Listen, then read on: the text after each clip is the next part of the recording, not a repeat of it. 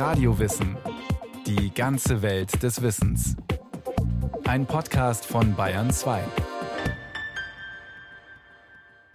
Hallo, hier ist Radio Wissen. Was sollte aus Deutschland werden, nun nach dem Zweiten Weltkrieg? Im Sommer 1945 beraten darüber die Siegermächte USA, Großbritannien und Sowjetunion in Potsdam.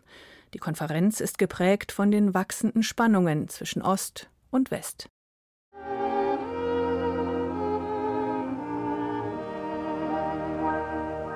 Outside the barracks, by the corner light, I'll always stand and wait for you at night. Die Sonne scheint.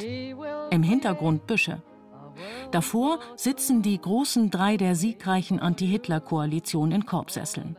Links der britische Premierminister Winston Churchill. Lässig und etwas korpulent, seine Militärjacke ist über dem Bauch leicht hochgerutscht. In der Mitte Harry S. Truman, amerikanischer Präsident, in Zivil, mit Brille, in Anzug und Krawatte, die Beine überschlagen.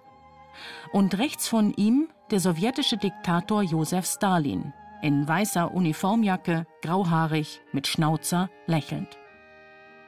Das Foto wurde im Juli 1945 im Garten von Schloss Cäcilienhof in Potsdam aufgenommen, wo die drei Staatschefs über die Zukunft des besiegten Deutschlands berieten.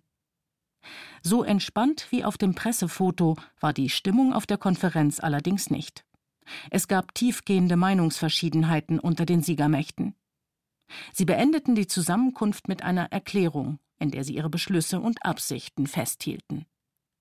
Die Armeen der Alliierten führen die Besetzung von Deutschland durch, steht da zu lesen. Und das deutsche Volk solle für die furchtbaren Verbrechen büßen, die unter der nationalsozialistischen Herrschaft begangen worden waren. Denn solange die Nazis erfolgreich waren, haben die Deutschen sie offen gebilligt und ihnen blind gehorcht. Einige Monate vor der Potsdamer Konferenz hatte das Deutsche Reich kapituliert. Der Zweite Weltkrieg war zu Ende, jedenfalls im weithin zerstörten Europa. Millionen Menschen waren dem Krieg zum Opfer gefallen und Millionen auch den nationalsozialistischen Verbrechen. Die Alliierten beabsichtigten aber nicht, so die Potsdamer Erklärung, die Deutschen zu vernichten oder zu versklaven, sondern sie sollten die Möglichkeit bekommen, ihr Leben auf einer demokratischen und friedlichen Basis neu aufzubauen. Allerdings sollten der deutsche Militarismus und Nazismus ausgerottet werden. Die Alliierten würden alle Maßnahmen treffen, um zu verhindern, dass Deutschland je wieder den Frieden in Europa oder in der Welt bedrohen könne. Deutschland hatte einen totalen Krieg geführt und dieser totale Krieg hatte in einer totalen Kriegsniederlage geendet. Die Wehrmacht hatte am 7. und am 8. Mai 1945 kapituliert. Deutschland war ein Trümmerfeld. Es gab 6,9 Millionen tote Deutsche, also eine ganz massive Niederlage. Die drei großen Siegermächte, Großbritannien, USA und die Sowjetunion, hatten Deutschland militärisch besetzt und Frankreich eine kleine Besatzungszone zugestanden so Hermann Wendker, Professor für neuere und neueste Geschichte an der Universität Potsdam. Im Kampf gegen Hitler hatten sich die späteren drei Siegermächte USA, Großbritannien und die Sowjetunion zusammengefunden, trotz unterschiedlicher politischer Interessenslagen. Ja, was waren deren Interessen? Die USA strebten letztlich eine Nachkriegsordnung an, die eine globale Friedensordnung sein sollte, wo man auch natürlich die Kooperation der Sowjetunion benötigte. Großbritannien hatte eher das Europa im Auge und wollte hier wieder ganz traditionell eine Art Gleichgewicht der Kräfte herstellen. Und die Sowjetunion strebte letztlich nach absoluter Sicherheit für die Sowjetunion. Das bedeutete, die Sowjetunion wollte die Grenzen von 1939 halten. Das hieß, die Grenzen, die die Sowjetunion nach dem Hitler-Stalin-Pakt erreicht hatte, also Ostpolen und das Baltikum gehörten dann mit dazu, und vor dieser Grenze eine Art Gürtel von abhängigen Staaten, die in der Einflusssphäre der Sowjetunion blieben. Ein kurzer Rückblick. Das Deutsche Reich hatte mit seiner militärischen Expansion die bis dahin bestehende politische Ordnung in Europa zerstört. 1938 Annexion von Österreich und dem Sudetenland. 1939 Überfall auf Polen mit dem Einverständnis Josef Stalins, der dafür im Zuge des Nichtangriffspaktes mit Hitler Ostpolen und die baltischen Länder bekam. Es folgten zahlreiche Länder, unter anderem Frankreich und im Sommer 1941 auch die Sowjetunion. Von der Mitte Europas aus marschierten deutsche Truppen in alle Himmelsrichtungen und errichteten brutale Besatzungsregimes in den eroberten Ländern. Während die Kämpfe tobten, wurde unter den Kriegsgegnern Deutschlands der Ruf nach einer globalen Friedensordnung laut. Nach einem internationalen Bündnis, das sich Frieden und Sicherheit für alle Völker zum Ziel setzt. Der britische Premier Winston Churchill und der amerikanische Präsident Franklin D. Roosevelt formulierten gemeinsam die sogenannte Atlantikcharta, die ein erster Schritt war hin zur Gründung einer neuen Weltorganisation, den Vereinten Nationen. Territoriale Veränderungen sollten nur in Abstimmung mit den betroffenen Völkern vorgenommen werden, hieß es da zum Beispiel. Und jedes Volk habe ein Recht auf Selbstbestimmung und darf sich die Regierungsform geben, die es sich wünscht. Zahlreiche Regierungen schlossen sich dieser Erklärung an. Auch der sowjetische Diktator Josef Stalin, der sich zudem mit Großbritannien und den USA in der sogenannten Anti-Hitler-Koalition militärisch verbündete. Zwischen der sowjetischen, britischen und amerikanischen Regierung entstand ein reger Austausch auf verschiedenen Ebenen. Man schrieb sich und schickte Diplomaten. Außenminister und Militärs berieten sich. Die alliierten Truppen nahmen die deutsche Wehrmacht in die Zange. Vom Westen aus drangen Engländer und Amerikaner immer weiter Richtung deutsches Reichsgebiet vor. Aus dem Osten kam ihnen die Rote Armee mit siegreichen Großoffensiven entgegen. Vor der deutschen Kapitulation trafen sich die drei Staatschefs Stalin, Roosevelt und Churchill insgesamt zweimal. 1943 in Teheran und im Februar 1945 in Jalta, wo sie über die zukünftige Gestaltung Deutschlands und Europas diskutierten. Daneben gab es eine Reihe weiterer Beratungen auf verschiedenen diplomatischen Ebenen. Obwohl vor allem die sowjetischen Gebietsansprüche für Spannungen sorgten, hatte man sich vor der Potsdamer Konferenz auf folgende Punkte geeinigt. Jede Siegermacht sollte eine Besatzungszone bekommen. Ein alliierter Kontrollrat, bestehend aus den jeweiligen Oberbefehlshabern, die Regierungsgewalt ausüben. Die Vereinten Nationen sollten als Weltorganisation gegründet und die europäischen Staaten auf demokratischer Grundlage gemäß der Atlantikcharta wiederhergestellt werden. Die nationalsozialistischen Verbrecher sollten bestraft, die Deutschen demokratisiert werden und Wiedergutmachung in Form von Reparationen leisten. Frankreich sollte eine Besatzungszone bekommen und in den Alliierten Kontrollrat mit aufgenommen werden. Letzteres hatte Winston Churchill durchgesetzt. Er wollte ein starkes Frankreich als Gegengewicht zu Deutschland, dessen Zerschlagung in verschiedene Staaten von allen in Erwägung gezogen aber vor allem von Stalin favorisiert wurde. Churchill und Roosevelt hatten Vorbehalte. Für ein stabiles Europa war ein wirtschaftlich und politisch funktionsfähiges Deutschland wichtig. Auch in anderen Punkten gab es Meinungsverschiedenheiten. Vor allem bezüglich der Höhe der Reparationen und der territorialen Forderungen Stalins. Zum einen wollte er Ostpreußen aufteilen zwischen der Sowjetunion und Polen. Er argumentierte, dass die UdSSR Königsberg brauche, um einen eisfreien Hafen an der Ostsee zu haben. Zum anderen wollte er die ostpolnischen Gebiete behalten, die er im Zuge des Nichtangriffspaktes mit Hitler bekommen hatte. Er wollte Polen dafür mit deutschen Gebieten im Westen entschädigen. Die dort lebenden Deutschen sollten umgesiedelt werden. Stalin schlug die Oder-Neiße-Linie als neue Westgrenze Polens vor. Bezüglich der Oder waren alle einverstanden. Bezüglich der Neiße gab es Diskussionen. Sollte es die westlich gelegene Lausitzer Neiße sein? Oder die weiter östlich fließende Glatzer oder Schlesische Neiße? Stalin wollte die westliche Neiße als Grenze. In seinen Memoiren schrieb Churchill später, er habe sich gegenüber Stalin damit einverstanden erklärt, den Polen deutsche Gebiete im Westen zuzusprechen, aber in Maßen denn ein großer Teil des britischen Volkes war von dem Gedanken, Millionen Menschen gewaltsam umzusiedeln, ganz offen entsetzt. Stalin meinte, dass in diesen Gebieten ohnehin keine Deutschen mehr wären, sie seien alle geflohen. Darauf ging Churchill nicht ein, sondern entgegnete, er schrecke nicht vor einer Bevölkerungsumsiedlung zurück, Aber man müsse die Zahl der Betroffenen sorgfältig überprüfen. Als die großen drei im Februar 1945 in Jalta auseinandergingen, waren viele Fragen offen. Spannungen und Misstrauen hatten zugenommen. Im April starb der amerikanische Präsident Roosevelt überraschend und der außenpolitisch unerfahrene Harry S. Truman wurde sein Nachfolger. Währenddessen blickte Winston Churchill argwöhnisch auf die Sowjetunion. Die Rote Armee hatte Ostdeutschland und große Teile Osteuropas besetzt. Die Vertreibung von Deutschen aus ehemals deutschen Gebieten in Polen und der Tschechoslowakei hatte begonnen. Entgegen der Vereinbarung, freie Wahlen abzuhalten, wurden in osteuropäischen Ländern prosowjetische Regierungen installiert, etwa in Bulgarien. Konsequent baute Stalin den sowjetischen Einfluss in Ost- und Südosteuropa aus, um so einen Gürtel abhängiger Staaten um die Sowjetunion zu schaffen. Churchill drängte auf ein erneutes Treffen der Regierungsoberhäupter und hatte Erfolg. Eigentlich wollten sich die großen drei in Berlin treffen, aber Berlin war so zerstört, dass eben kein geeignetes Gebäude gefunden werden konnte.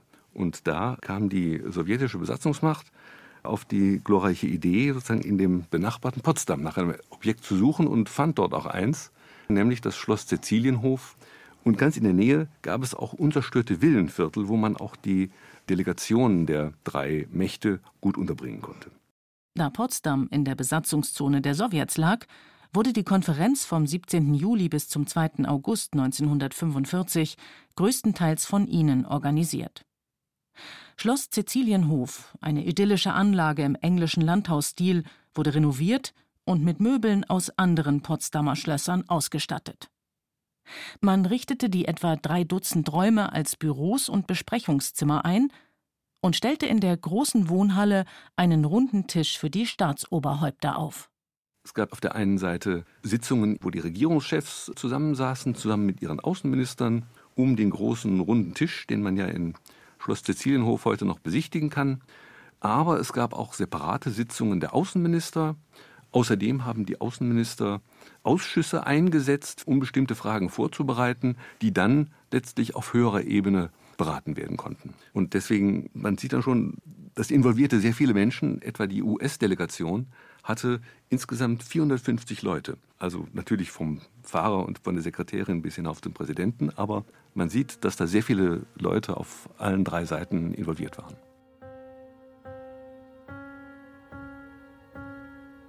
Den Innenhof des Schlosses schmückten die Sowjets mit einem Stern aus roten Rosen. Bäume und Sträucher wurden gepflanzt, Blumenbeete angelegt, Straßen instand gesetzt, über die Havel eine schwimmende Pontonbrücke geschlagen und Potsdams südlicher Stadtteil Babelsberg wie Berlin in Sektoren aufgeteilt. Dort bereitete man für jede der drei Delegationen sieben bis acht Villen als Unterkunft vor. Verbindungen zu den jeweiligen Hauptstädten wurden hergestellt, Lebensmittel organisiert und Truppenteile für die Sicherheit abgestellt. Der amerikanische Präsident Harry S. Truman und Winston Churchill kamen am 15. Juli an und bezogen ihre Villen in Babelsberg. Da sich Stalins Anreise wegen gesundheitlicher Probleme etwas verzögerte, hatten beide getrennt voneinander Zeit, durch das verwüstete Berlin zu fahren. Beide waren schockiert.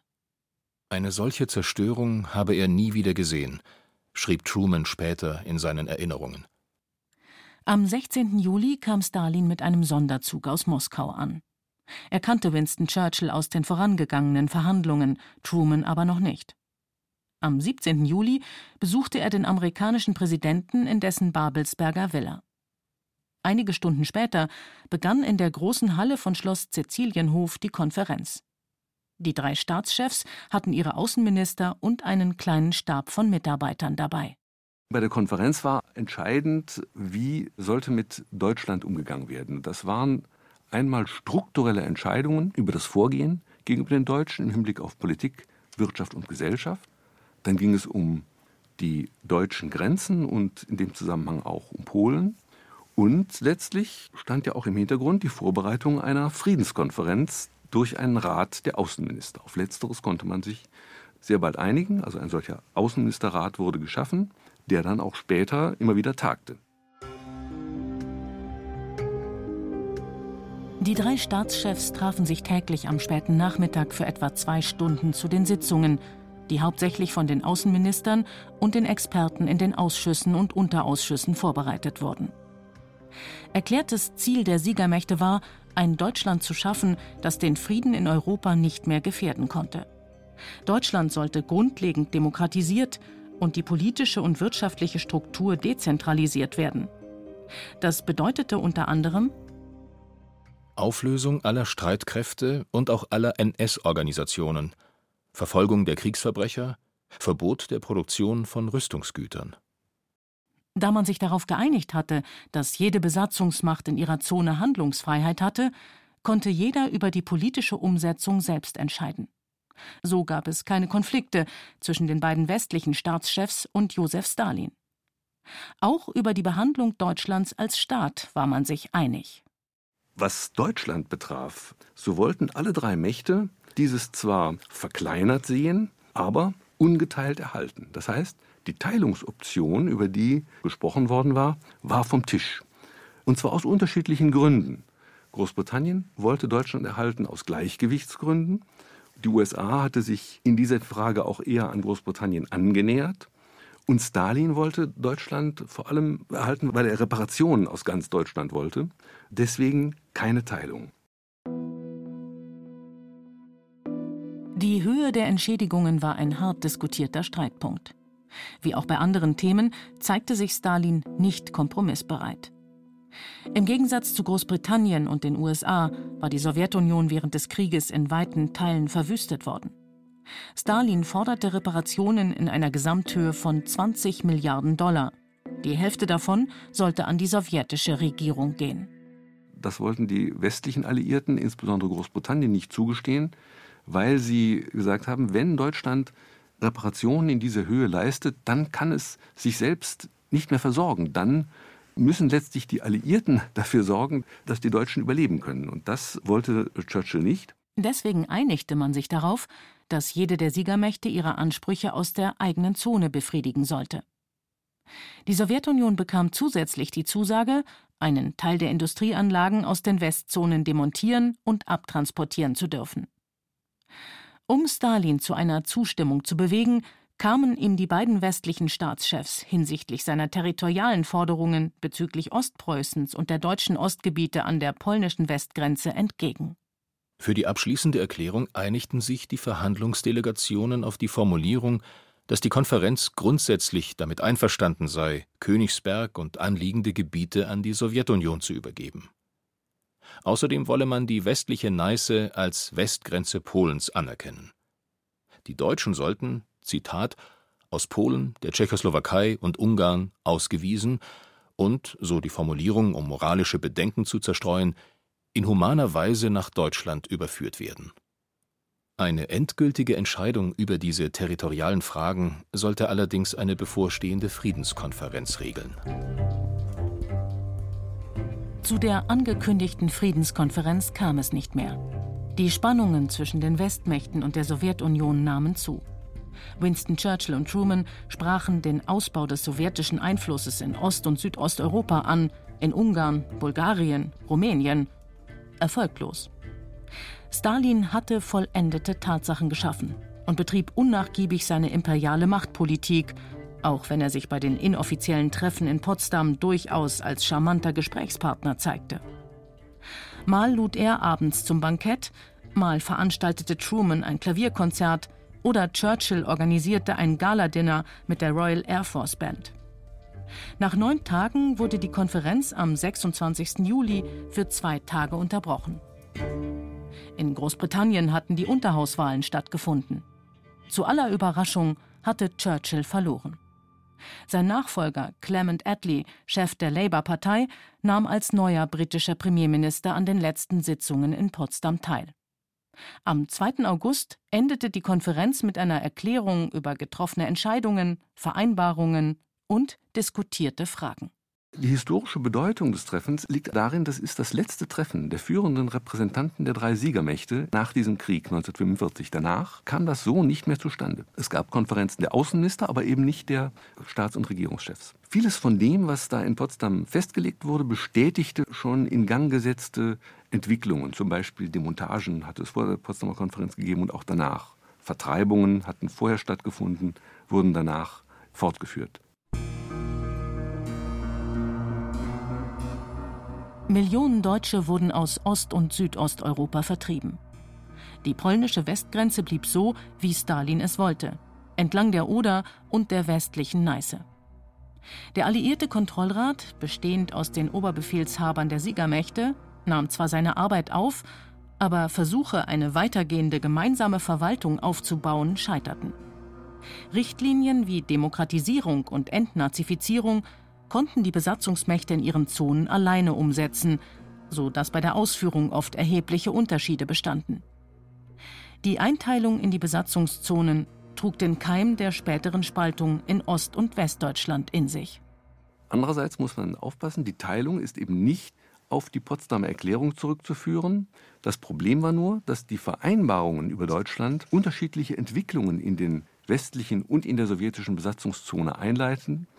Und hinzu kam dann natürlich der ab 1946, 47 sich entfaltende Kalte Krieg, der in Deutschland ja dann die Entstehung der Bundesrepublik und der DDR zur Folge hatte. Mangels einer Friedenskonferenz war die Potsdamer Erklärung das letzte gemeinsame Kommuniqué der Regierungschefs der Siegermächte und avancierte in der öffentlichen Wahrnehmung zu einem Abkommen, einer verbindlichen Vorlage für die Nachkriegspolitik gegenüber Deutschland. Diese Potsdamer Erklärung blieb auch ein Bezugspunkt für später gerade weil in Potsdam an der Einheit festgehalten worden war und keine Teilung festgeschrieben worden war, war es durchaus möglich, in den späteren Jahren, vor allem für die Bundesrepublik, sich auf den Standpunkt zu stellen, Deutschland ist letztlich nicht verschwunden, es gibt keine deutsche Teilung, sondern wir müssen daran arbeiten, die Einheit wiederherzustellen. Das war Radio Wissen, ein Podcast von Bayern 2. Autorin Renate Eichmeier, Regie Sabine Kienhöfer. Es sprachen Katja Amberger und Christian Baumann. Technik Peter Preuß. Redaktion Thomas Morawetz. Wenn Sie Näheres über das Schicksal von Flüchtlingen und Vertriebenen erfahren wollen, die es nach dem Krieg nach Bayern verschlagen hat, empfehlen wir Ihnen die Folge Flüchtlinge in Bayern nach dem Krieg Start in einer neuen Heimat von Ulrike Beck. Und wenn Sie keine Folge mehr verpassen wollen, abonnieren Sie Radio Wissen unter bayern2.de slash podcast.